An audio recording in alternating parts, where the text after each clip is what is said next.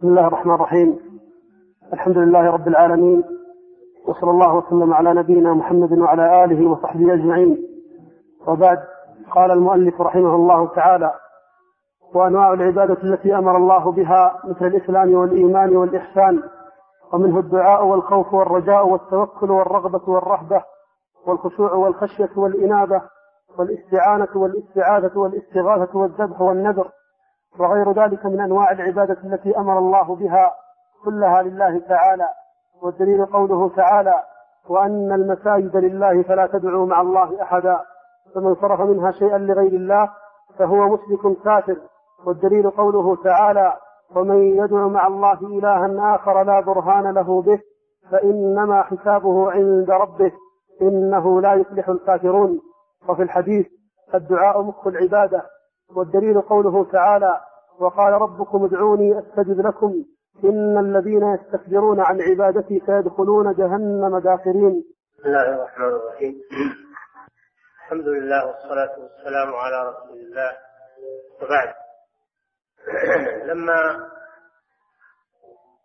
بين الشيخ رحمه الله أن الرب هو المعبود واستدل بقوله تعالى يا أيها الناس اعبدوا ربكم الذي خلقكم والذين من قبلكم. لعلكم تتقون. أراد أن يبين معنى العبادة وأنواع العبادة. العبادة في اللغة معناها التذلل والخضوع. ومنه طريق معبد يعني مذلل مخضع.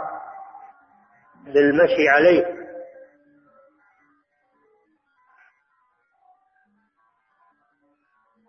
والعبادة قسمان عبادة عامة لجميع الخلق. كلهم عباد الله المؤمن والكافر والفاسق والمنافق. كلهم عباد الله بمعنى أنهم تحت تصرفه تحت تصرفه وقهره. وأنهم تجب عليهم عبادته سبحانه وتعالى. هذه عبادة عامة لجميع الخلق. كلهم يقال لهم عباد الله بمعنى أنهم مخلوقون له مذللون له لا يخرج أحد منهم عن قبضته وسلطانه. كما قال تعالى إن كل من في السماوات والأرض إلا آتي الرحمن عبدا. هذا يشمل كل من في السماوات والأرض المؤمن والكافر. كلهم يأتون عباد يوم القيامة. منقادون لله سبحانه وتعالى. ليس لأحد منهم شركة مع الله عز وجل في ملكه.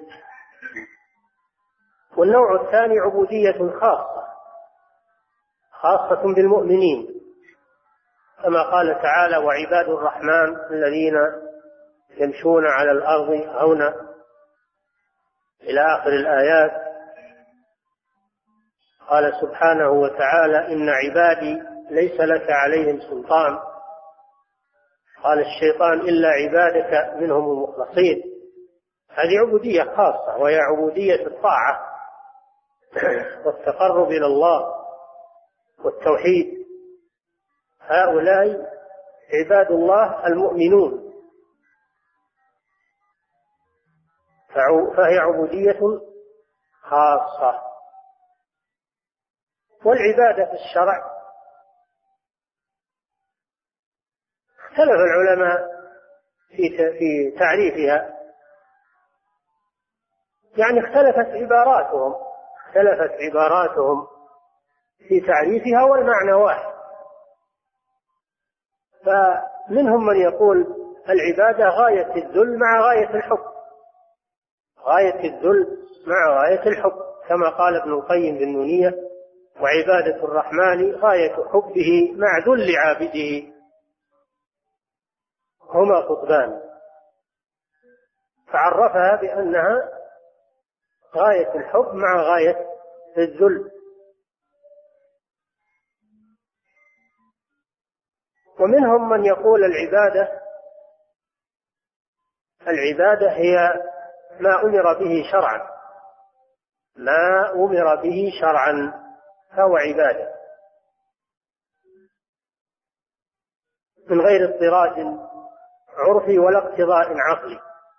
ما أمر به شرعا من غير اضطراد عرفي ولا اقتضاء عقلي. لأن العبادة توقيفية. لا لا تثبت بالعقل ولا بالعرف وإنما تثبت بالشرع. توقيفية. وهذا تعريف صحيح.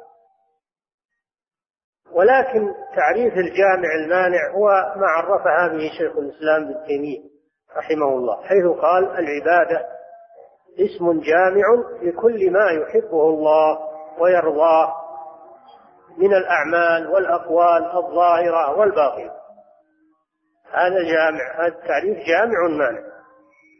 اسم جامع لكل ما يحبه الله ويرضاه من الأعمال والأقوال الظاهرة والباطنة هذا يشمل جميع ما أمر الله تعالى به. ففعل ما أمر الله به طاعة لله وترك ما نهى الله عنه طاعة لله هذا عبادة. ولا تحصر أنواعها أنواعها كثيرة. كل ما أمر الله به فهو عبادة. وكل ما نهى الله عنه فتركه والابتعاد عنه عبادة.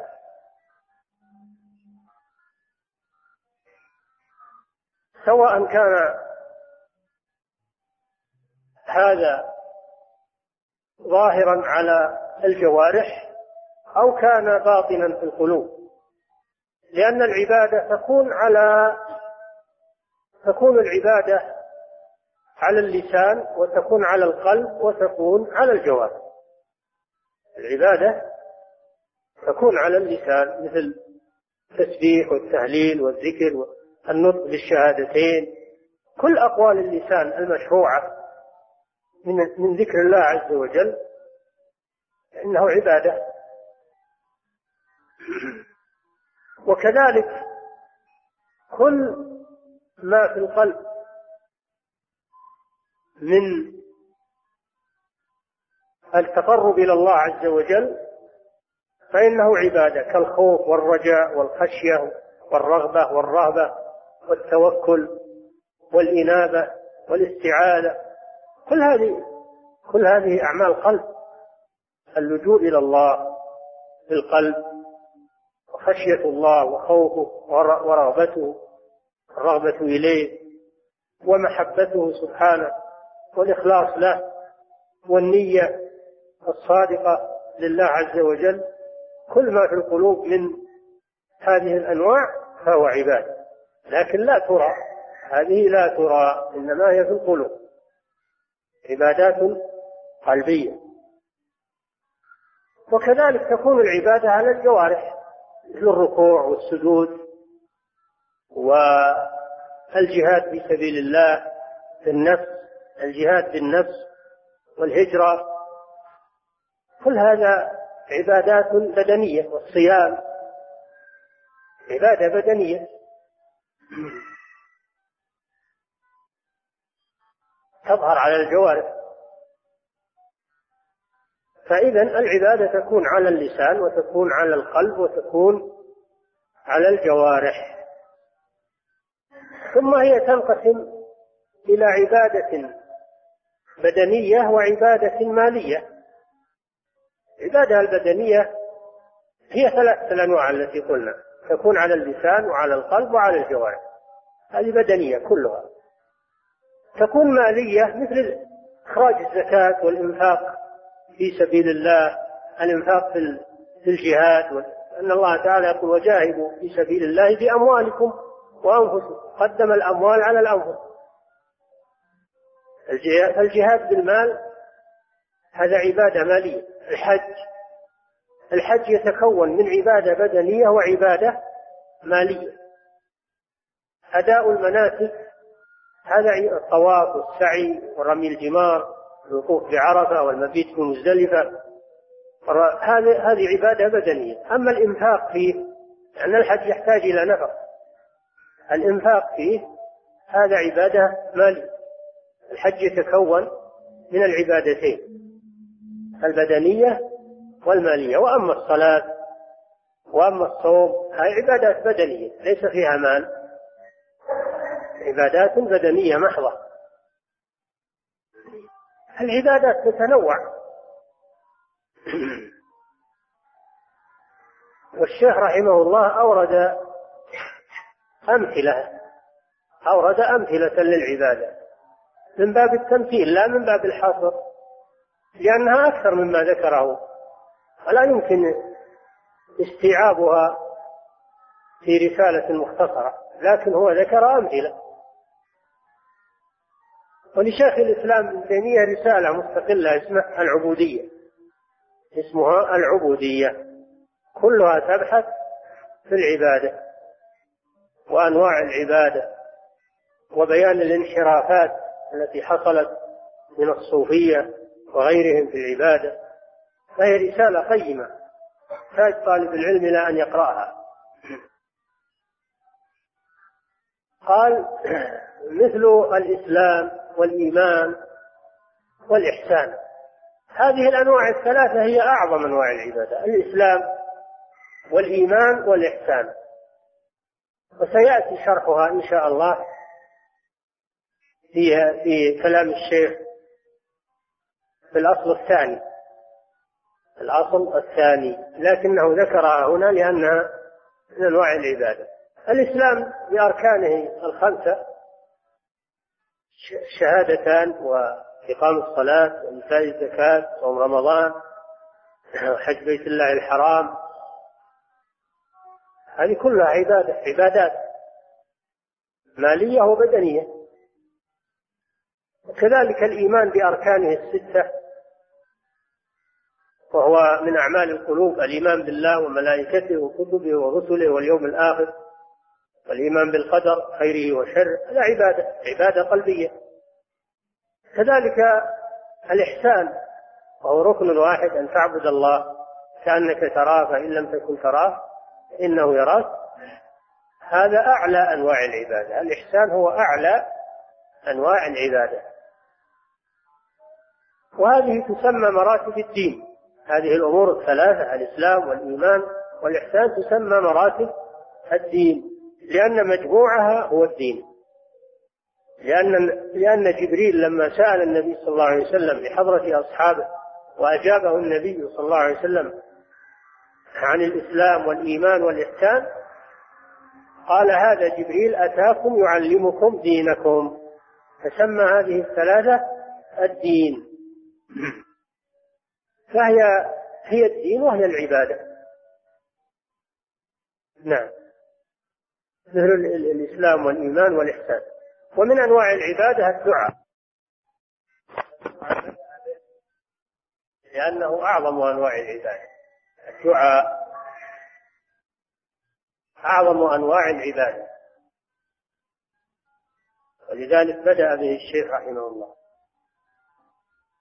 والدعاء على قسمين. دعاء عبادة ودعاء مسألة. دعاء العبادة هو الثناء على الله سبحانه وتعالى. من غير طلب شيء. ثناء على الله من غير طلب شيء. الثناء والحمد والمدح لله عز وجل والشكر. كل هذا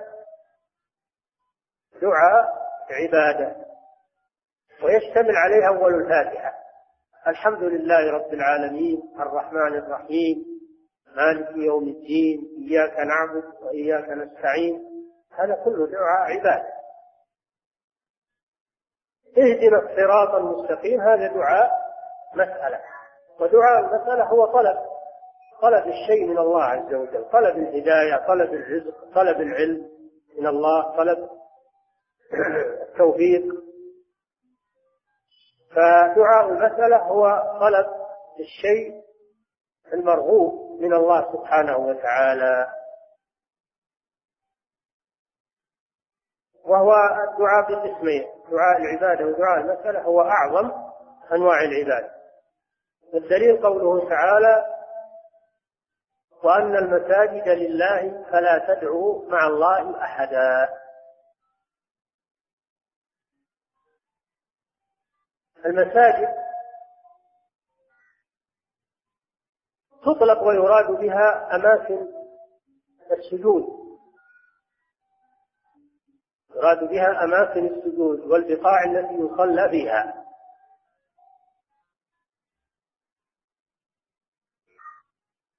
وهي أحب البقاع إلى الله عز وجل. قد جاء الترغيب في بنائها وإعدادها. قال صلى الله عليه وسلم من بنى لله مسجدا قدر مفحص قطات بنى الله له بيتا في الجنة. و الله جل وعلا يقول إنما يعمر مساجد الله من آمن بالله واليوم الآخر. والمراد العمارة الحسية والعمارة المعنوية. عمارتها بالطين و ما ما تحتاج إليه حتى تؤوي المصلين وتظلهم من الحر وتكنهم من البرد وعمارتها بالعبادة الصلاة وتلاوة القرآن وذكر الله عز وجل.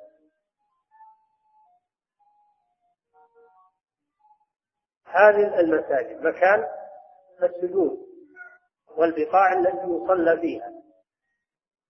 وتطلق المساجد ويراد بها أعضاء السجود. أعضاء السجود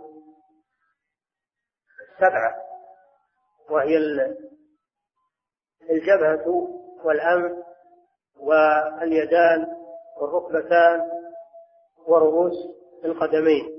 الأعضاء التي يسجد عليها المصلي تسمى مساجد لأنها تسجد لله عز وجل.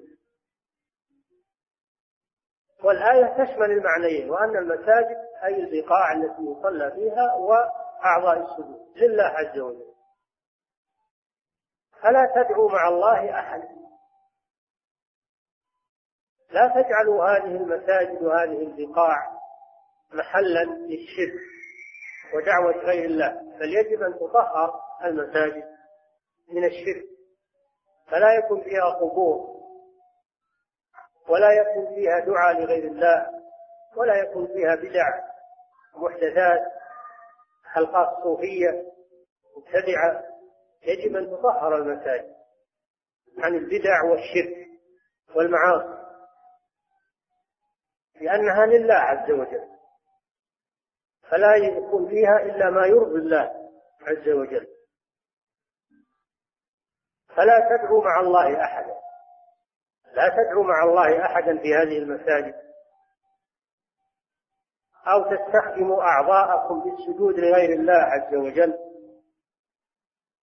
تستخدموا أعضاءكم أعضاء السجود لغير الله فتسجدوا تسجدون لغير الله. لأن هذا شرك أكبر. كالذي يسجد للصنم أو يسجد للقبر أو يسجد للوثن. يسجد لغير الله عز وجل. هذا استعمل أعضاء سجوده لغير الله. وكذلك الذي يستخدم المساجد للشرك هذا جعلها لغير عبادة الله وإنما جعلها للشرك. كما عليه المساجد المبنية على القبور والأضرحة. هذه مواطن شرك والعياذ بالله. شاهد في قوله فلا تدعوا مع الله أحد. فلا تدعوا مع الله أحدا أمر بإخلاص الدعاء له وحده. وقوله أحد يعم كل مدعو من دون الله سواء كان ملكا أو نبيا أو وليا أو شجرا أو حجرا يعم كل من دعي من دون الله عز وجل. فإنه يكون شركا أكبر.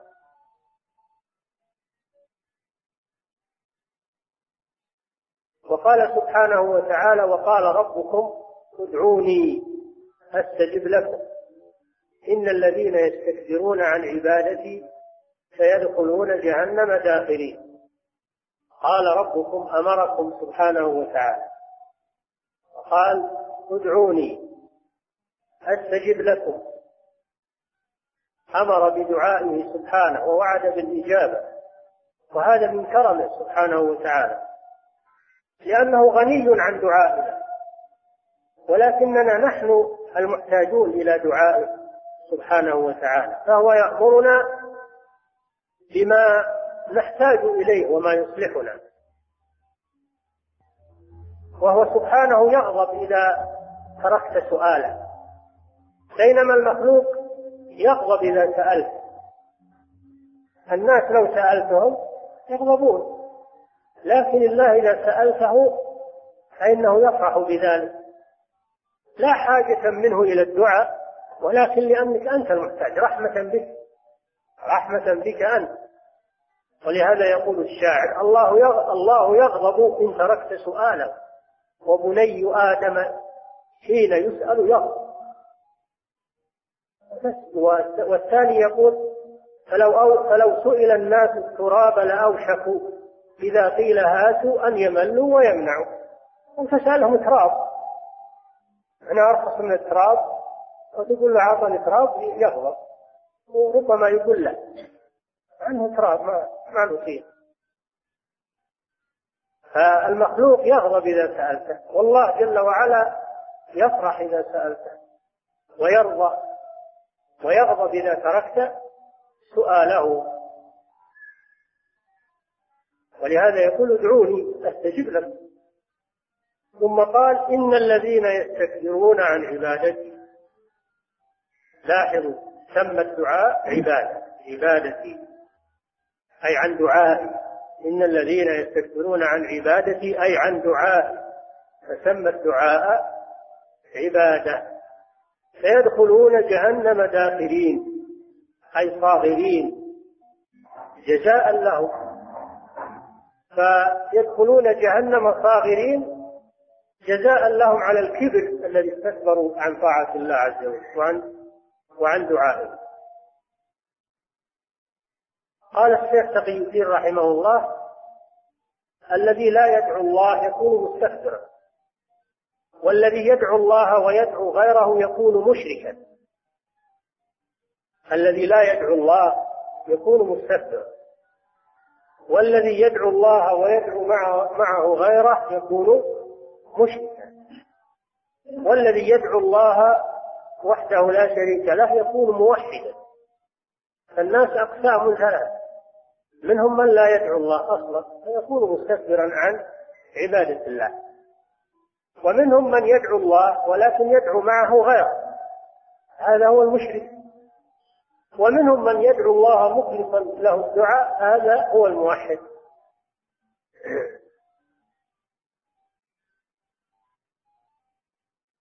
وفي الحديث أن النبي صلى الله عليه وسلم قال الدعاء مخ العبادة. وفي رواية الدعاء هو العبادة. الدعاء هو العبادة فهذا يدل على عظم الدعاء وأنه أعظم أنواع العبادة. لأن الرسول صلى الله عليه وسلم قال مخ العبادة. وفي رواية الدعاء هو العبادة والرواية الثانية أصح. الدعاء هو العبادة أصح من الدعاء مخ العبادة. والمعنى واحد. الحديث في روايتين يبين عظم الدعاء وأنه هو النوع الأعظم من أنواع العبادة. كما قال صلى الله عليه وسلم الحج عرفة بمعنى أن الحج هو الركن الأعظم من أركان الحج. فليس المعنى أن الحج كله هو عرفة لا. ولكن الوقوف بعرفة هو أعظم أركان الحج. كذلك ليس العبادة كلها محصورة في الدعاء ولكن الدعاء هو أعظم أنواعها. فلذلك قال الدعاء هو العبادة. من باب تعظيم الدعاء وبيان مكانته. نعم. ودليل قوله تعالى فلا تخافوهم وخافوني إن كنتم مؤمنين. الخوف نوع من أنواع العبادة وهو عبادة قلبية. عبادة قلبية. كل الذي سيذكر الشيخ فيما بعده عبادات قلبية الخوف والخشية والرغبة والرهبة والرجاء والتوكل. كل هذه عبادات قلبية. الخوف توقع المكروه. الخوف هو توقع شيء مكروه. هذا هو الخوف. وهو نوعان. الخوف نوعان. خوف العبادة والخوف الطبيعي. خوف العبادة هذا الصرف لغير الله وذلك بأن يخاف بأن يخاف غير الله فيما لا يقدر عليه إلا الله. أن يخاف غير الله فيما لا يقدر عليه إلا الله. هذا خوف العبادة وصرفه لغير الله شرك كأن يخاف أحدا أن يمرضه أو أن يقبض روحه أو أن يقتل ولده. كما يحصل من كثير من الجهال يخافون على الحمل زوجاتهم وعلى أولادهم من الجن. يخافون من السحرة ولذلك يعملون أعمالا شركية علشان يتخلصون. هذا لا يقدر عليه إلا الله. الإمراض والموت والرزق قطع الرزق وقطع الأجل. هذه أمور لا يقدر عليها إلا الله. وكذلك إنزال البركة إنزال البركة طلب البركة. أو غير ذلك هذه أمور لا تكون إلا من الله عز وجل. فإذا خاف أحدا في شيء لا يقدر عليه إلا الله فهذا شرك أكبر. لأنه صرف نوعا من أنواع العبادة لغير الله عز وجل. كالذين يخافون من القبور ومن الأضرحة ومن الجن ومن الشياطين أن تمسهم بسوء أو أن تنزل بهم ضررا فيذهبون يتقربون إلى هذه الأشياء بدفع ضررها وخوفا منها. هذا شرك أكبر. يقول أخاف ما إما يعني ذبحت له أو إما فعلت كذا وكذا أخاف يصيبني أو يصيب أولادي أو يصيب مالي أو ما أشبه ذلك. كما قال قوم هود له وتوعدوه إن نقول إلا اعتراك بعض آلهتنا بسوء يهددونه بآلهتهم ويخوفونه بآلهتهم. قال إني أشهد الله وأشهد أني بريء مما تشركون من دونه. فكيدوني جميعا ثم لا تنظرون. إني توكلت على الله ربي وربكم هذا هو التوحيد. ما من دابة إلا هو آخذ بناصيتها هذا هو التوحيد. تحداهم كلهم هم وآلهتهم. فكيدوني جميعا ثم لا تنظرون. يقول حتى لا تمهلوننا الآن يلا. ولم يقدروا عليه شيء. بل نصره الله عليهم. الذي يخاف من غير الله فيما لا يقدر عليه إلا الله. هذا قد يكون أشرك الشرك الأكبر. وهذا يسمى خوف العبادة. خوف العبادة. وهذا كثير في الناس. يخافون من القبور يخافون من من الأولياء يخافون من الشياطين من الجن. فلذلك يذهبون يعملون القربات لهم. يقدمون لهم الذبائح والنذور و والأطعمة غير ذلك والنفوس. يلقونها على أضرحتهم. من أجل أن يسلموا من شره. فهذا هو خوف العبادة. النوع الثاني الخوف الطبيعي وهو أن تخاف من شيء ظاهر يقدر يقدر على ما تخافه منه. كان تخاف من الحية أو من العقرب من لدغ الحية أو من لدغ العقرب هذه أمور ظاهرة معروفة. خوفك من الحية ومن العقرب توقيها والحذر منها هذا لا يسمى شرك. هذا لا يسمى شركا هذا خوف طبيعي. من شيء ظاهر معروف. أو تخاف من ظالم أن يقتلك أو أن يأخذ مالك. سلط عليك. إنسان ظالم غاشم. هذا ما يسمى ما يسمى عبادة. هذا خوف طبيعي. لأنك تخاف من سبب ظاهر. ومطلوب منك عمل الوقاية منه. تعمل الوقاية منه. الحذر منه. تأخذ السلاح. تأخذ العصا لقتل الحية والعقرب. وقتل السبع. لأن هذه أمور محسوسة. وفيها ضرر معروف. فإذا خفت منها هذا لا يسمى شرك. بل يسمى خوفا طبيعيا. ولهذا قال الله تعالى في موسى عليه السلام فخرج منها خائفا يعني من البلد خائفا يترقب خائفا من من أعدائه لأنه قتل منهم نفسا وهرب عليه الصلاة والسلام إلى إلى مدين ويترقب يخشى أن يلحقوه. فخرج منها خائفا يترقب. قال ربي نجني. وهو لجأ إلى الله. ربي نجني من القوم الظالمين. فهذا خوف طبيعي. لكن على الإنسان أنه يعتصم بالله عز وجل. يأخذ الأسباب التي تدفع عنه الضرر ويعتمد على الله عز وجل. ومن توكل على الله كفى. هذا الخوف. قال تعالى فلا تخافوهم وخافوني إن كنتم مؤمنين. هذه الآية في سورة الأنفال في قصة في قصة النبي صلى الله عليه وسلم مع المشركين يوم أحد في غزوة أحد. لما آه لما توعدهم المشركون وقالوا نرجع إليهم ونستأصلهم.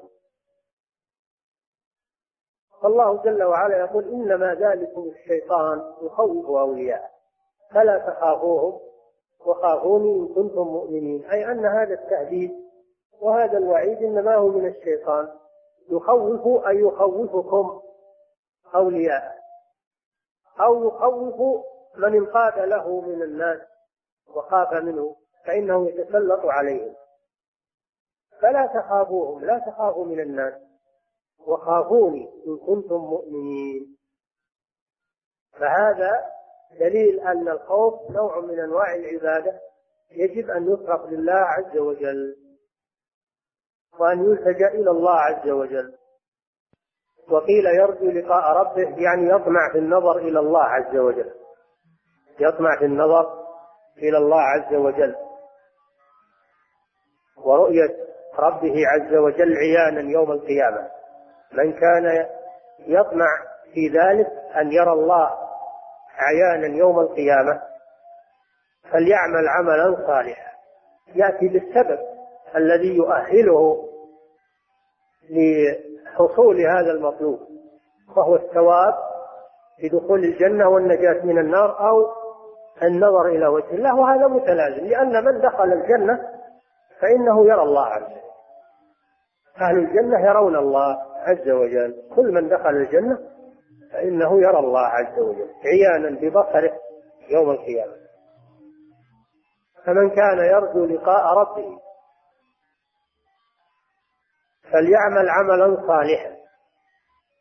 هذا يدل على أن الرجاء وحده لا يكفي بل لا بد من العمل. أما أنك ترجو الله ولكن لا تعمل فهذا تعطيل للسبب. فالرجاء المحمود هو الذي يكون معه عمل صالح. أما الرجاء غير المحمود فهو الرجاء الذي ليس معه عمل ليس معه عمل صالح. هذا رجاء مذموم. والعمل الصالح ما توفر فيه شرطان. تكرر لكم ذكرهم. شرطان. الأول الإخلاص لله عز وجل والثاني المتابعة للرسول صلى الله عليه وسلم. فالعمل لا يكون صالحا إلا إذا توفر فيه هذان الشرطان. أن يكون خالصا لوجه الله ليس فيه شرك وأن يكون صوابا على سنة رسول الله صلى الله عليه وسلم ليس فيه بدعة. فإذا توفر فيه الشرطان فهو صالح. وإن اختل فيه شرط فإنه يكون عملا فاسدا لا ينفع صاحبه. فالعمل الذي فيه شرك يرد على صاحبه. وكذلك العمل الذي فيه بدعة يرد على صاحبه. من أحدث من عمل عملا ليس عليه أمرنا فهو رد. فهذه الآية فيها إثبات الرجاء وأنه عبادة لله عز وجل. وفيها أن الرجاء لا يصح إلا مع العمل الصالح. وفيها بيان شروط قبول العمل. نعم. قوله تعالى وعلى الله تتوكلوا إن كنتم مؤمنين. وقال التوكل هو التفويض والاعتماد على الله سبحانه وتعالى. تفويض الأمور إليه والاعتماد عليه سبحانه وتعالى. هذا هو التوكل. وهو من أعظم أنواع العبادة ولهذا قال وعلى الله فتوكلوا إن كنتم مؤمنين. قدم الجار والمجرور على العامل ليفيد الحصر وعلى الله فتوكلوا أي لا على غيره. لا على غيره. ثم قال إن كنتم مؤمنين. فجعل من شرط الإيمان التوكل على الله سبحانه وتعالى. ودل على أن من لم يتوكل على الله فليس بمؤمن. التوكل عبادة عظيمة. فالمؤمن دائما يتوكل على الله ويعتمد على الله عز وجل. والله من أسمائه الوكيل أي الموكول إليه الموكول إليه أمور عباده سبحانه وتعالى. فالتوكل لا يكون إلا على الله ولا يجوز أن تقول توكلت على فلان لأنها التوكل عبادة والعبادة لا تكون إلا على الله. أما إذا أسندت إلى أحد من الخلق أسندت إليه تصرفا فهذا لا يسمى توكلا وإنما يسمى توكيل توكيل. والوكالة معروفة الوكالة معناها أن تتعمد واحد يقضي لك حاجة. وقد وكل النبي صلى الله عليه وسلم وكل أناسا ينوبون عنه في الأعمال. فالتوكيل غير التوكل توكل عبادة لا يكون إلا لله ولا يجوز أن تقول توكلت على فلان. وإنما تقول وكلت فلانا. ومع هذا لا تتوكل عليه. توكله ولكن لا تتوكل عليه. توكله لكن لا تتوكل عليه وإنما تتوكل على الله سبحانه وتعالى. لاحظوا الفرق بين الأمرين التوكل والتوكيل التوكل لا يكون إلا على الله سبحانه أما التوكيل فيجوز أن توكل المخلوق فيما يقدر عليه من التصرفات ولكن لا تعتمد عليه في ذلك على في حصول المطلوب هذه توكله يعجز ما يحصل شيء. المتوكل عليه هو الله جل وعلا. وعلى الله فتوكلوا إن كنتم مؤمنين وعلى الله فليتوكل المتوكلون. ومن صفات المؤمنين أنهم قال تعالى إنما المؤمنون الذين إذا ذكر الله وجلت قلوبهم وإذا تليت عليهم آياته زادتهم إيمانا وعلى ربهم يتوكلون. هذه من صفات المؤمنين. فالتوكل عبادة عظيمة لا تكون إلا لله عز وجل لأنه هو القادر على كل شيء وهو المالك لكل شيء وهو الذي يقدر أن يحقق لك مطلوب. أما المخلوق فإنه لا يقدر أن أن يحقق لك مطلوب. فأنت توكله في قضاء شيء من الأمور لكن تتوكل على الله في حصول ذلك الشيء. ثم أيضا لنعلم أن التوكل لا ينافي الأخذ بالأسباب فيجمع بين التوكل على الله والأخذ بالأسباب ولا تنافي بينهما فأنت تعمل الأسباب التي أمرت بعملها ولكن لا تعتمد على الأسباب وإنما تعتمد على الله. فأنت تزرع تزرع الزرع في الأرض. هذا سبب كله لا؟ سبب. لكن لا تعتمد على على زرعه وفعله تعتمد على الله في حصول هذا الزرع وتبليله وحمايته وإصلاحه. لهذا يقول أفرأيتم ما تحرثون؟ أأنتم تزرعونه أم نحن الزارعون؟ الزارع الحقيقي هو الله. أما أنت سبب فقط قد يطلع هذا الزرع وينبت وقد لا ينبت إذا نبت قد يصلح وقد لا يصلح. قد يصاب بآفة أو يسلط عليه ريح أو يسلط عليه ضر أو برد. فيذهب أنت تفعل السبب ولكن تعتمد على الله عز وجل. أنت تتزوج والزواج سبب لحصول الولد. ولكن لا تعتمد على الزواج تقول خلاص أنا تزوج تجينا أولاد ما كم من تزوج ولا جاء أفرأيتم ما تمنون أنتم تخلقونه أم نحن الخالقون؟ نحن قدرنا بينكم الموت وما نحن بمسؤولين وقد يأتيك هذا الولد ولكن يصاب في عقله يصاب في جسمه فيعجز عن عن نفعه يخبل. فالأمر راجع إلى الله سبحانه وتعالى. لكن أنت تعمل الأسباب أن تطلع من البيت تبيع وتشتري تبيع الرزق والرزق قد تحصل شيء وقد لا تحصل شيء. وخروجك من البيت وسعي وسعادتك هذا سبب.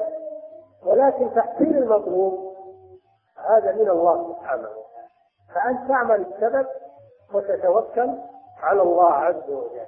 ولا تنافي بين اتخاذ والتوكل على الله. لأن يعني بعض الناس قد يقول أنا متوكل على الله ولا نفعل من الأسباب لأن الله كاتب من شيء هو شيء. لو ما فعلت شيء. هذا غلط. هذا غلط كبير. أو بعضهم على العكس. يعمل الأسباب ويقول خلاص أنا أنا فعلت. السبب يجينا المطلوب. كم من إنسان عمل الأسباب ولا حصل له كم كم وكم ولهذا يقول العلماء إن تعطيل إن, إن الاعتماد على الأسباب شرك. الاعتماد على الأسباب شرك. وتعطيل الأسباب قدح في الشرع. قدح في الشرع لأن الله أمر بالتوكل وأمر باتخاذ الأسباب. فأنت إذا قلت إن الأسباب ما تتخذ معناه أنك خلصت الشرع. قدحت فلا بد من الأمرين. فعل الأسباب المباحة والتوكل على الله سبحانه وتعالى ولا تنافي بينهما. والذي أمر بالتوكل عليه أمر باتخاذ الأسباب. وأفضل الخلق وأعظمهم توكلا وهم الأنبياء كانوا يأخذون بالأسباب. النبي صلى الله عليه وسلم كان يتخذ الأسباب كان يأخذ السلاح ويلبس الدروع أليس هذا من الأسباب؟ وكان يغزو ويجاهد في سبيل الله ولا قال أنا أجلس إن كان الله يريد النصر لا الدين هو يبي ينتصر لا يتخذ الأسباب يمشي يروح ويدعو إلى الله ويجاهد ويجادل المشركين هذه أسباب وهو أعظم المتوكلين عليه الصلاة والسلام. فدل على أن اتخاذ الأسباب والتوكل على الله لا تنافي بينهما بل لا بد منهما جميعا.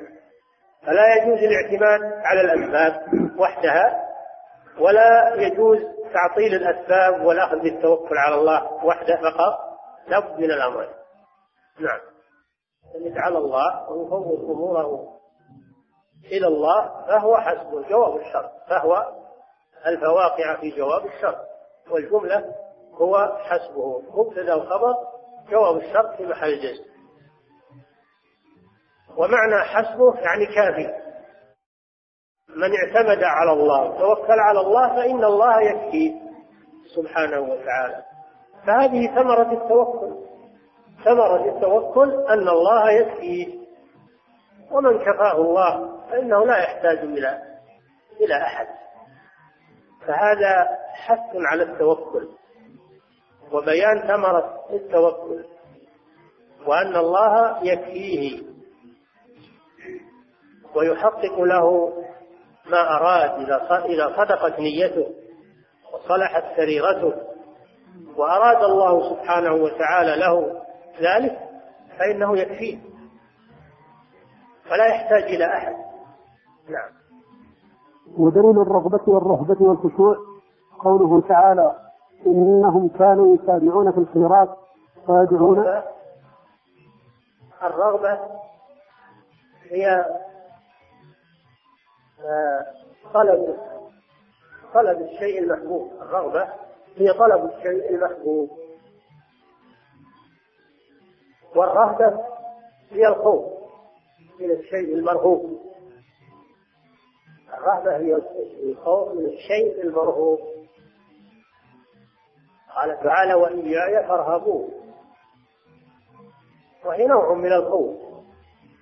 الرهبة والخوف بمعنى واحد.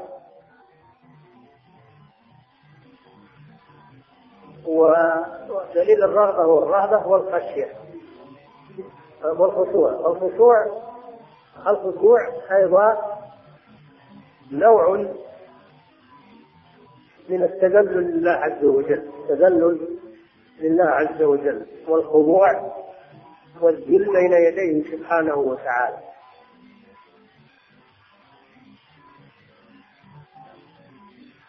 وهو من أعظم مقامات العبادة قال تعالى إنما إنهم كانوا يسارعون في الخيرات ويدعوننا رغبا ورهبا وكانوا لنا خاشعين.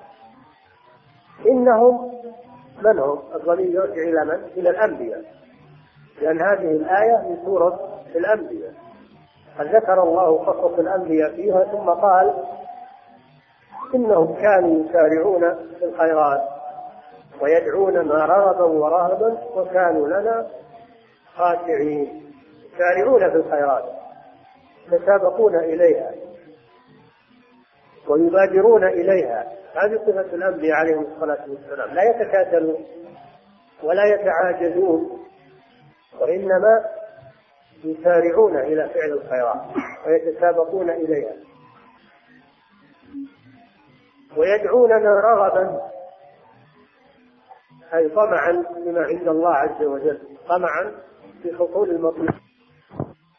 ورهبا أي خوفا منا. يدعون الله أن يرحمهم ويدعونه أن لا يعذبهم وأن لا يؤاخذهم وأن لا يعاقبهم. فهم يطمعون في رحمة الله ويخافون من عذابه كما قال تعالى أولئك الذين يدعون يبتغون إلى ربهم الوسيلة أيهم أقرب ويرجون رحمته. ويخافون عذابه. فهم يدعون الله خوفا منه ويدعونه أيضا طمعا فيما عنده. يدعون الله أن يحصل لهم الخير وأن يدفع عنهم الشر. رغبا ورهبا. وكانوا لنا خاشعين خاضعين متذللين.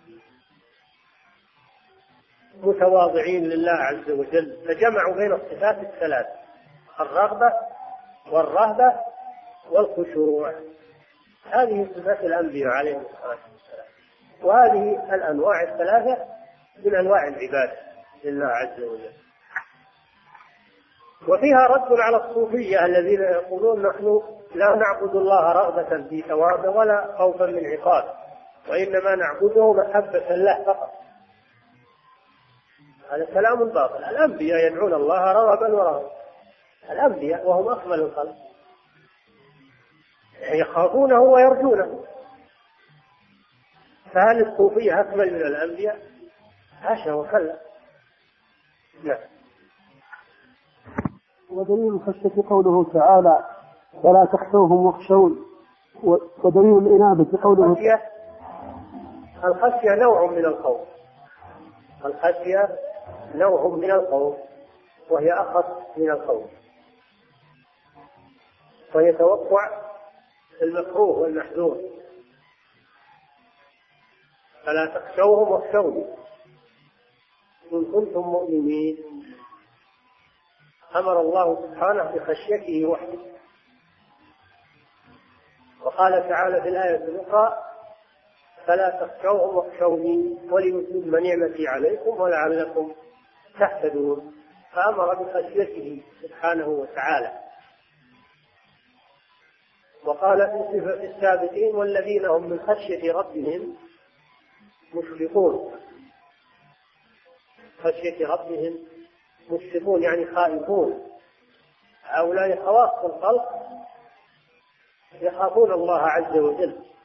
وقال عن الملائكة يخافون ربهم من فوقهم ويفعلون ما يؤمرون. خواص الخلق من الملائكة والرسل والأولياء والصالحين يكونون على غاية عظيمة من خشية الله عز وجل وخوفه سبحانه وتعالى والرهبة والرهبة منه. الرهبة والخوف والخشية كلها بمعنى واحد وإن كان بعضها أخف من بعض إلا أنها يجمعها الخوف من الله سبحانه وتعالى. وهذه من صفات الأنبياء وعباد الله الصالحين. وهي, وهي أنواع عظيمة من أنواع العبادة وهي من أعمال القلوب التي لا يعلمها إلا الله سبحانه وتعالى. نعم. ودليل الإنابة قوله تعالى وأنيبوا إلى ربكم وأسلموا له. الإنابة الرجوع. الإنابة الرجوع. وهي بمعنى التوبة. التوبة والإنابة بمعنى واحد. ولكن بعض العلماء يقول الإنابة أخص من التوبة. أخص من التوبة. و يعني آفة كأنه. لأنها توبة توبة مع إقبال على الله عز وجل. توبة مع إقبال على الله عز وجل. يعني توبة خاصة. توبة مع إقبال. والتوبة الإنسان قد يتوب ويترك الذنب ولا يعود إليه ويندم عليه لكن قد يكون في الإقبال على الله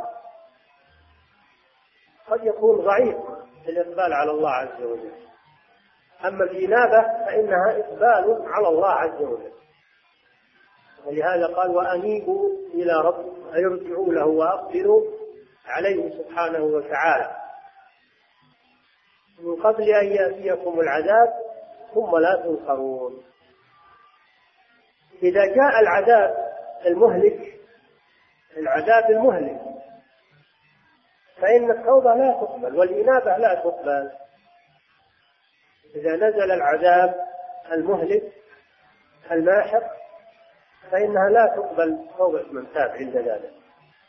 إلا قوم يونس لما آمنوا كشفنا عنهم العذاب. هذا مستثنى وإلا فإنه إذا نزل العذاب المهلك فإنها لا تقبل التوبة من قبل ولهذا قال من قبل أن يأتيكم العذاب. ثم لا تنصرون التوبة والإنابة لها لها أجل ولها حد من حدودها أنها لا تقبل توبة من غرغر وحضره الموت. ولا تقبل توبة من نزل بهم العذاب الناحق المهلك. ولا تقبل التوبة إذا خرجت الشمس من مغربها قبل قيام الساعة. لا تقبل التوبة حين ذلك التوبة لها وقت تنتهي إليه. بالنسبة للفرد وبالنسبة للمجموع. فالله يحث على المبادرة بالتوبة والإنابة قبل انتهاء أجلها من قبل أن يأتيكم العذاب. ثم لا تنصرون. نعم. ودليل؟ الشاهد قوله أنيبوا إلى ربكم. دل على أن الإنابة نوع من أنواع العبادة لأنه قال إلى ربك إلى ربك فهذا يدل على أنها نوع من أنواع العبادة. نعم. ودليل الاستعانة قوله تعالى إياك نعبد وإياك نستعين. وفي الحديث إذا استعنت فاستعن بالله. ودليل الاستعانة طلب العون. الاستعانة طلب العون. وهي على نوعين. النوع الأول الاستعانة بشيء لا يقدر عليه إلا الله. فهذه صرفها لغير الله شرك. من استعان بغير الله بشيء لا يقدر عليه إلا الله فإنه قد أشرك. لأنه صرف نوعا من أنواع العبادة لغير الله عز وجل. النوع الثاني الاستعانة فيما يقدر عليه المخلوق. الاستعانة فيما يقدر عليه المخلوق. فأن تستعين بأحد أن يبني معك الجدار أو أن يحمل معك متاعك أو أن يعينك على مطلوب مباح. قال تعالى وتعاونوا على البر والتقوى ولا تعاونوا على الإثم والعدوان. فالاستعانة في الأمور العادية التي يقدر عليها الناس أن تستعين بحي حاضر قادر هذا لا بأس به. قد أمر الله بالتعاون على البر والتقوى. قال والله في عون العبد ما كان العبد في عون أخيه أما الاستعانة بالمخلوق في شيء لا يقدر عليه إلا الله مثل جلب الرزق ودفع الضرر. فهذا لا يكون إلا لله. الاستعانة بالأموال الاستعانة بالجن بالشياطين الاستعانة بالغائبين الذين لا يسمعونك تهتف بأسمائهم هذا شرك أكبر. لأنك تستعين بمن لا يقدر على إعانتك نعم. ودليل الاستعاذة قوله تعالى قل أعوذ برب الفلق. إياك نعبد وإياك نستعين. هذا دليل الاستعانة. إياك نعبد. هذا فيه تقديم المعمول على العامل. المعمول إياك منصوب. ونعبد هذا هو العامل الذي نصب إياه.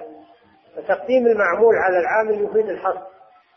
إياك نعبد أي لا نعبد غيرك لا نعبد غيرك فحصر العبادة لله عز وجل. وإياك نستعين. حصر الاستعانة بالله عز وجل. وذلك الاستعانة التي لا يقدر في الأمور في الأمور التي لا يقدر عليها إلا الله سبحانه وتعالى. فقوله إياك نعبد هذا حصر للعبادة لله عز وجل ونفي لها عما سواه. وكذلك الاستعانة حصرها بالله ونفاها عن غيره. وهذا في الأشياء التي لا يقدر عليها إلا الله سبحانه وتعالى. ففي قوله إياك نعبد براءة من الشرك. وفي قوله وإياك نستعين براءة من الحول والقوة. براءة من الحول والقوة وأن الإنسان لا قوة له إلا بالله عز وجل. ولا يقدر إلا بالله عز وجل. وهذا مع وهذا غاية التعبد لله عز وجل. إذا تبرأ من الشرك وتبرأ من الحول ومن القوة فهذا غاية التعبد لله عز وجل. نعم. ودليل الاستعاذة قوله تعالى قل أعوذ برب الفلق وقل أعوذ برب الناس. الاستعاذة معناها الالتجاء إلى من يمنعك من محذور الالتجاء إلى من يمنعك من شيء محذور تخافه من أجل أن يدفع عنك هذا الشيء. هذا هو الاستعاذة والاستعاذة نوع من أنواع العبادة. لا يجوز أن تستعيذ بغير الله عز وجل. فمن استعاذ بقبر أو بوثن أو بصنم أو بأي شيء غير الله عز وجل فإنه يكون مشركا الشرك الأكبر. قال تعالى وأنه كان رجال من الإنس يعودون برجال من الجن فزادوهم رهقا. وكان العرب في جاهليتهم إذا مروا بأسفارهم ونزلوا في مكان من الأرض يقول أحدهم أعوذ بسيد هذا الوادي يعني كبير الجن أعوذ بسيد هذا الوادي من شر السفهاء قوما. فقال النبي صلى الله عليه وسلم مبطلا لذلك ومبينا لما لما يشرع بدله من نزل منزلا فقال أعوذ بكلمات الله التامات من شر ما خلق لم يضره شيء حتى يرحل من منزله ذلك. هذا هو البديل الصحيح. الاستعاذة بكلمات الله التامات بدلا من الاستعاذة بالجن. وقال تعالى قل أعوذ برب الفلق من شر ما خلق إلى آخر السورة. والفلق هو الصبح. ورب الفلق هو الله سبحانه وتعالى. كما قال تعالى فالق الإصباح. فالق الإصباح أي مظهر نور الصبح في ظلام الليل. من الذي يقدر على هذا؟ إلا الله سبحانه وتعالى. أعوذ برب الفلق أي رب الصبح إذا أصبح المالك المتصرف فيه القادر عليه من شر ما خلق. هذا يشمل شر جميع المخلوقات. استعيذ بالله من شر جميع المخلوقات. هذا يكفيك عن كل استعاذة أو تعوذ مما يفعله الناس. من شر ما خلق ومن شر غاسق إذا وقب الغاسق هو الليل ظلام الليل. ظلام الليل لأن ظلام الليل تنساب فيه الوحوش والهوام والسباع فأنت تقع في خطر. فأنت تستعيذ بالله من شر هذا الظلام وما تحته من هذه المؤذيات. ومن شر النفاثات في العقد وهي السواحر تستعيذ بالله من السحر وأهله لأن السحر شر عظيم. ومن شر حاسد إذا حسد. الحاسد هو الذي يتولى زوال النعمة عن عن عن الغير. إذا رأى على أحد النعمة فإنه يغتاظ ويتمنى زوال هذه النعمة حسدا وبغيا والعياذ بالله. وهو من أعظم الخصال المذموم لأن فيه اعتراضا على الله وفيه إساءة إلى الخلق ويدخل فيه العائل يدخل العائل في الحاسد أيضا. الذي يصيب بنظرته يدخل في الحاسد لأن الإصابة بالعين نوع من الحسد. فأنت تستعيذ بالله من هذه الشرور فدل على أن الاستعاذة عبادة لا يجوز أن تصرف لغير الله فلا تستعيذ بمخلوق. ومن استعاذ بمخلوق فقد أشرك بالله عز وجل. والنبي صلى الله عليه وسلم يقول لعبد الله بن عباس وإذا وإذا استعنت فاستعن بالله. نعم. أحسن الله إليكم. هذا سائل آه، آه، لم يذكر الاسم في رسالته يقول فضيلة الشيخ إذا تحلل الرجل من عمرته في اليوم الثامن من شهر ذي الحجة وأراد أن يحرم بالحج فهل لابد أن يلبس المخيط ولو لفترة قصيرة ثم يقوم بنزعه ثم يحرم بالحج؟ لا ما هو لازم. إذا أكمل مناسك العمرة من طواف وسعي وتقصير فقد حل من إحرامه ولو لم يخلع ملابس الإحرام. فهو بالخيار إن شاء خلعها وإن شاء أبقاها ثم نوى الحج. ثم نوى الحج وهي عليه. فلا يشترط للتحلل من العمرة أن يخلع ملابس الإحرام. نعم. أحسن الله إليكم. آه، أبو آه، سامي من سوريا يقول في سؤال له عن الشفاعة ما المقصود بالشفاعة وكم أقسامها؟ وهل يشفع الرسول صلى الله عليه وسلم لأمته جميعا؟ الشفاعة هي التوسط لدى من عنده حوائج الناس في قضائها. تكون الشفاعة عند المخلوقين وتكون الشفاعة عند الله سبحانه وتعالى. هي الوساطة في قضاء الحوائج.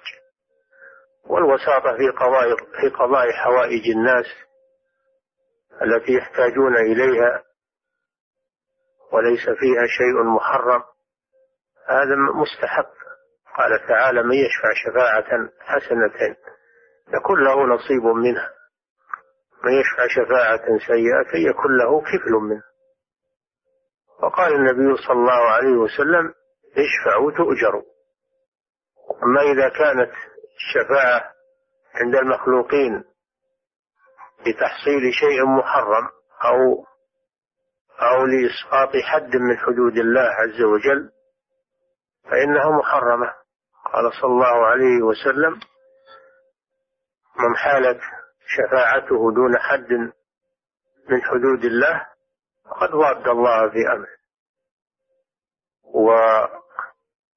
واستنكر صلى الله عليه وسلم وغضب على أسامة بن زيد رضي الله عنه مع أنه يحبه أشد الحب لما أراد أن يشفع في امرأة آه، سرقت أو كانت تجحد تستعير المتاع وتجحده أمر النبي صلى الله عليه وسلم بقطع يدها فجاء أسامة بن زيد بدافع من قوم هذه المرأة يشفع فيها فغضب عليه النبي صلى الله عليه وسلم.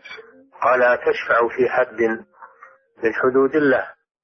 وفي الحديث لعن الله من آوى محدثا لعن الله من آوى محدثا. والمحدث هو الذي استحق الحد. لا يجوز لأحد أن يؤويه وأن يمنع إقامة الحد عليه. من فعله فهو ملعون. هذه شفاعة سيئة محرمة. أما الشفاعة عند الله سبحانه وتعالى فهي حق أيضا حق بشرطين. الشرط الأول أن يأذن الله للشافع لأن الشفاعة ملك لله سبحانه وتعالى. قل لله الشفاعة جميعا فهو الذي يملك الشفاعة. فيشترط لها شرطان أو الأولى أن يأذن الله للشافع أن يشفع. الشرط الثاني أن يكون المشفوع فيه من أهل الإيمان. أما أهل الكفر الله جل وعلا يقول فما تنفعهم شفاعة الشافعين وهذان الشرطان يدل عليهما قوله تعالى من ذا الذي يشفع عنده أي عند الله إلا بإذنه. والشرط الثاني في قوله تعالى ولا يشفعون أي الملائكة إلا لمن ارتضى. أي ارتضى الله قوله وعمله وهو المؤمن العاصي. فهذا تقبل الشفاعة فيه بإذن الله سبحانه وتعالى. قد جمع الشرطين في قوله تعالى كم من ملك في السماوات لا تغني شفاعتهم شيئا إلا من بعد أن يأذن الله لمن يشاء ويرضى. يأذن الله هذا الشرط الأول ويرضى عن المشفوع فيه هذا الشرط الثاني. الشفاعة عند الله حق والنبي صلى الله عليه وسلم يشفع عند الله بهذين الشرطين. والمؤمنون يشفعون عند الله والأفراط يشفعون عند الله سبحانه وتعالى. أما الشفاعة التي المحرمة فهي التي تطلب من غير الله عز وجل. تطلب من غير الله عز وجل كطلب الشفاعة من الأموات والمقبورين أو طلب الشفاعة من من طلب الشفاعة من الجن أو غيرهم. هذه شفاعة المشركين ويعبدون من دون الله ما لا يضرهم ولا ينفعهم ويقولون هؤلاء شفعاؤنا عند الله. يعبدونهم من دون الله ويقولون نريد منهم الشفاعة عند الله. هذه ممنوعة شفاعة ممنوعة. نعم. أحسن الله إليكم. آه السائل من سوريا رمز لاسمه بألف ألف ألف يقول إذا كان الشخص يتعامل بالربا هل يجوز أن نخالطه وأن نأكل من آه تقديمه للطعام لنا؟ عليكم بمناصحته وتذكيره بالله عز وجل والاتيان بالآيات والأحاديث التي فيها تحريم الربا وكلام أهل العلم لعله أن يتوب إلى الله عز وجل. وأما أكل طعامه فهذا إن كان ليس عنده إلا الربا فإنه لا يجوز الأكل من طعامه لأنه حرام. أما إذا كان عنده أموال مختلطة من الحلال والحرام فلا مانع من الأكل من طعامه لأنه لا يتعين أنه من الربا. نعم. أحسن الله إليكم. أبو عبد الله من الرياض يقول فضيلة الشيخ كثر الحديث عن الجمع عند نزول المطر فما الضابط في ذلك مأجورين؟ الضابط الجمع بين المغرب والعشاء المغرب والعشاء لأنه الوقت الذي يحتاج الناس فيه إلى الراحة والبقاء في البيوت ويكون أيضا فيه ظلام الليل. ولا يجوز الجمع إلا إذا كان المطر يبل الثياب. أما المطر الخفيف الذي لا يبل الثياب فهذا لا يجيز الجمع. أو كان بين الناس بين المصلين وبين المسجد وحل في الأرض. طين دحر وطين يخوضونه ومياه طين ومياه يخوضونها إلى المسجد. فهنا يشرع الجمع. فسبب الجمع هو أحد أمرين إما المطر الذي يبل الثياب وإما الدحر والطين الذي يخوضه الناس إلى الحضور للمسجد في الليل فيخفف عنهم بالجمع. وهناك سبب ثالث ذكره الفقهاء وهو الريح الباردة الشديدة في في الليلة المظلمة الريح الباردة الشديدة في الليلة المظلمة. هذه يباح الجمع فيها بين العشاءين المغرب والعشاء. نعم. طيب سماحة الشيخ الآن الأرض آه، مسفلتة فضيلة الشيخ. إذا ما فيها دحض إذا توقف المطر فلا يجمع لأن الأرض ليس فيها دحض وليس فيها طين. نعم. أحسن الله إليكم. أخيرا آه هذه السائلة أم عبد الله لها سؤال تقول عن الصلاة أمام المدفأة والنار في أيام البرد يا فضيلة الشيخ. والله المدفأة يعني ليست نارا إنما هي إنما هي كهرباء مثل اللمبة. اللمبة المصباح الذي يكون أمام المصلي لا بأس به. كذلك المدفأة هي عبارة عن عن عن اللمبة اللي يسمونها اللمبة أو الكشاف. فهذه هذه من جنسها. نعم. أحسن الله إليكم وبارك فيكم. أخيرا تقول المرأة إذا كانت تأكل وتشرب وتشرب أثناء الأذان وبعد مدة ماذا يلزمها الآن علما أنها كانت تظن جواز ذلك شيخ؟ إذا كان الأذان على على طلوع الفجر وهي أكلت عند الأذان والأذان عند طلوع الفجر فإنها تقضي الأيام لأنها أكلت بعد طلوع الفجر. نعم. أما إذا كان الأذان متقدما على طلوع الفجر فلا حرج في الأكل والشرب. نعم. شكر الله لكم يا فضيلة الشيخ وبارك الله فيكم وفي علمكم ونفع بكم الإسلام والمسلمين. أبو محمد يقول في هذا السؤال أرجو من فضيلة الشيخ حفظه الله أن يحدثنا عن فضل وأجر الأذان والمؤذنين. جزاكم الله خيرا. بسم الله الرحمن الرحيم. الحمد لله رب العالمين. صلى الله وسلم على نبينا محمد على آله وأصحابه أجمعين. أما بعد فلا شك أن الأذان فضله عظيم. لأنه دعوة إلى الخير. دعوة إلى الصلاة التي هي ثاني أركان الإسلام. قد قال الله جل وعلا ومن أحسن قولا ممن دعا إلى الله وعمل صالحا قال بعض المفسرين نزلت هذه الآية في المؤذنين ولا شك أن الآية تشملهم أنهم يدعون إلى الله سبحانه وتعالى. فيقولون حي على الصلاة حي على الفلاح. وقد قال النبي صلى الله عليه وسلم أطول الناس أعناقا يوم القيامة المؤذنون. وجاء أنه ما لا يسمع المؤذن شيء إلا شهد له يوم القيامة من بقاع الأرض وغير ذلك. هذا فيه فضل عظيم. وشرف كبير. فالأذان لا شك أنه عمل فاضل وعمل طيب لمن صلحت نيته وأراد بذلك وجه الله سبحانه وتعالى. نعم. أحسن الله إليكم وبارك فيكم.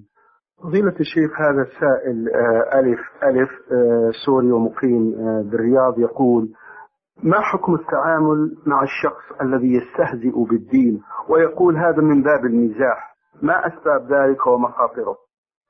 الذي يستهزئ بالدين مرتد عن دين الإسلام. ولو كان يزعم أن هذا من باب المزح المزح لا يجوز في هذه الأمور.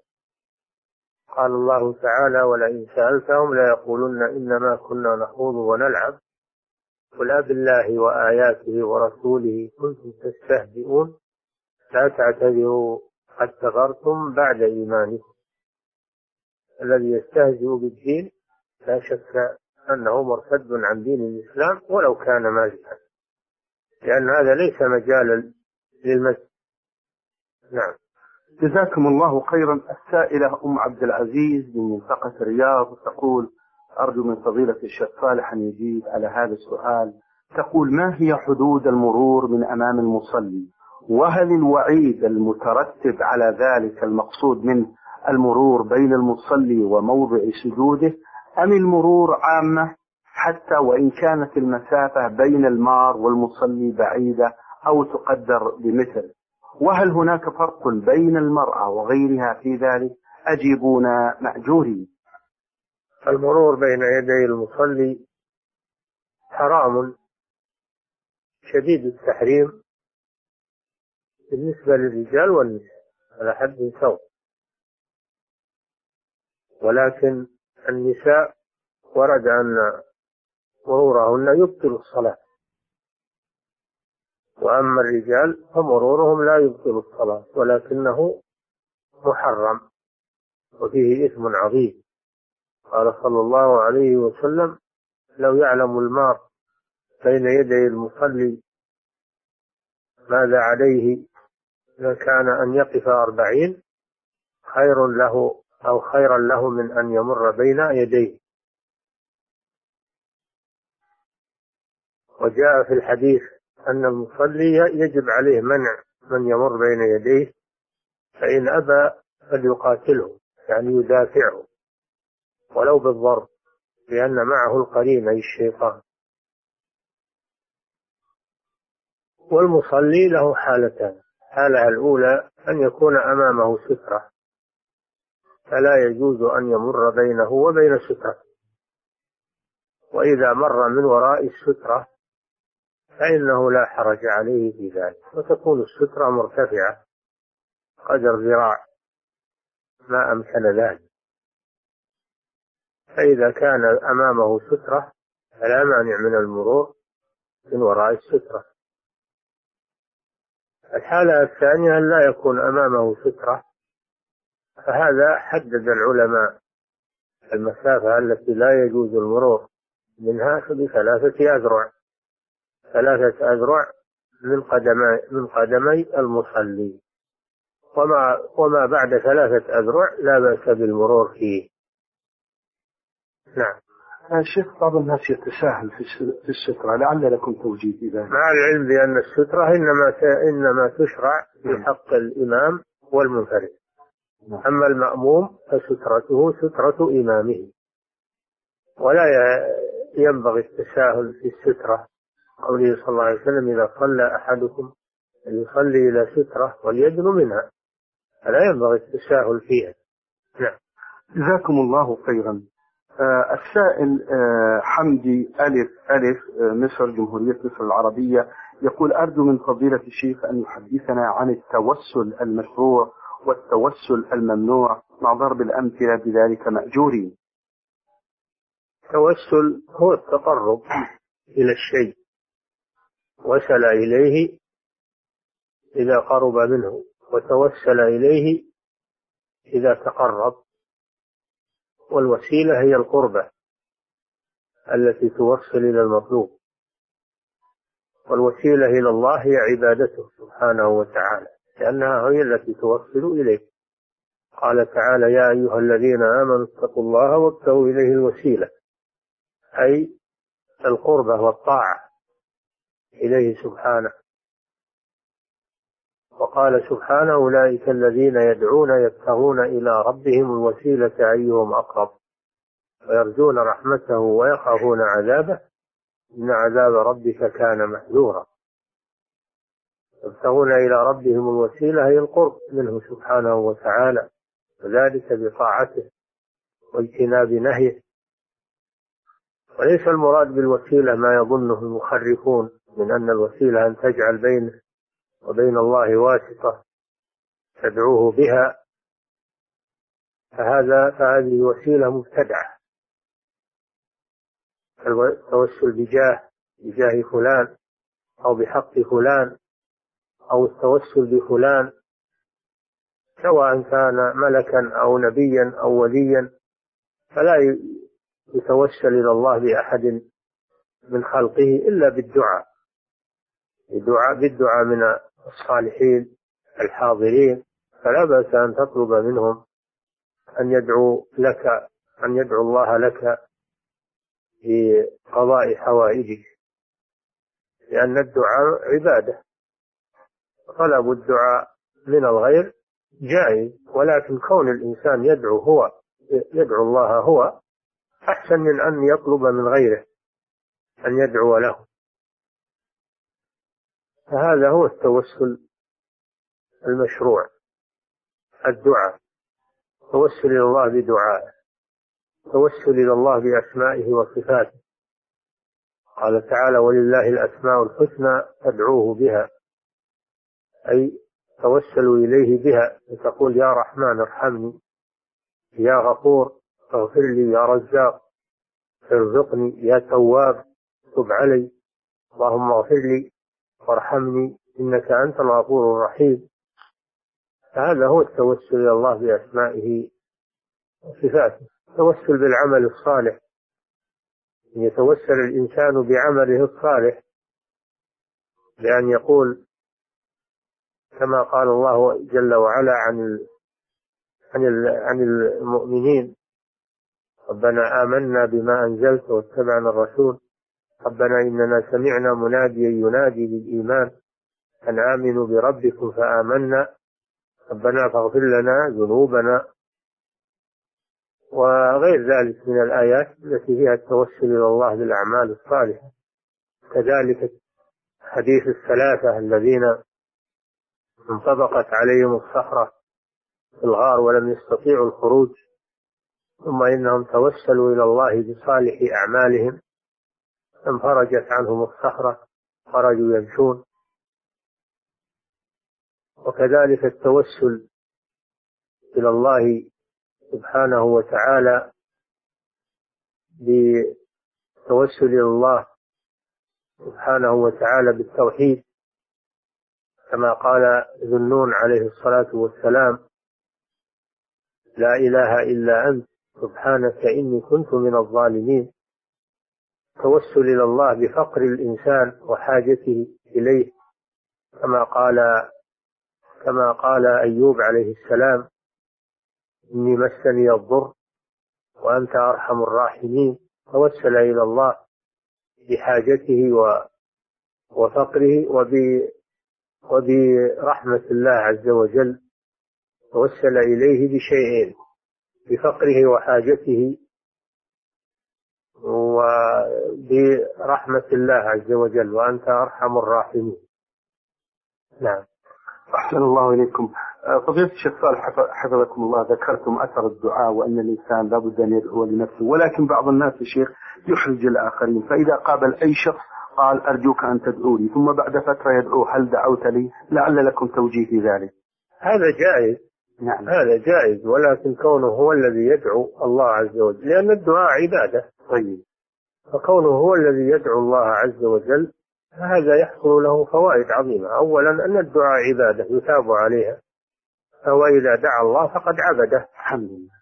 وثانيا أنه آه، تحصل له حاجته التي طلبها من الله عز وجل إذا توافرت شروط القبول قبول الدعاء. وكونه هو الذي يدعو هذا أحسن. نعم. أحسن الله إليك فمن خميس الشيخ آه، ميم عين فا تقول هل يجوز تعدد النيات لعمل واحد مثلا؟ أنظف ابنتي من باب أن النظافة من الإيمان ومن باب حسن التربية ومن باب حسن استقبال الزوج أو أنني أصوم يوم قضاء علي في يوم من أيام 13 و14 و15 حتى أحصل على ثوابين. هل هذا صحيح؟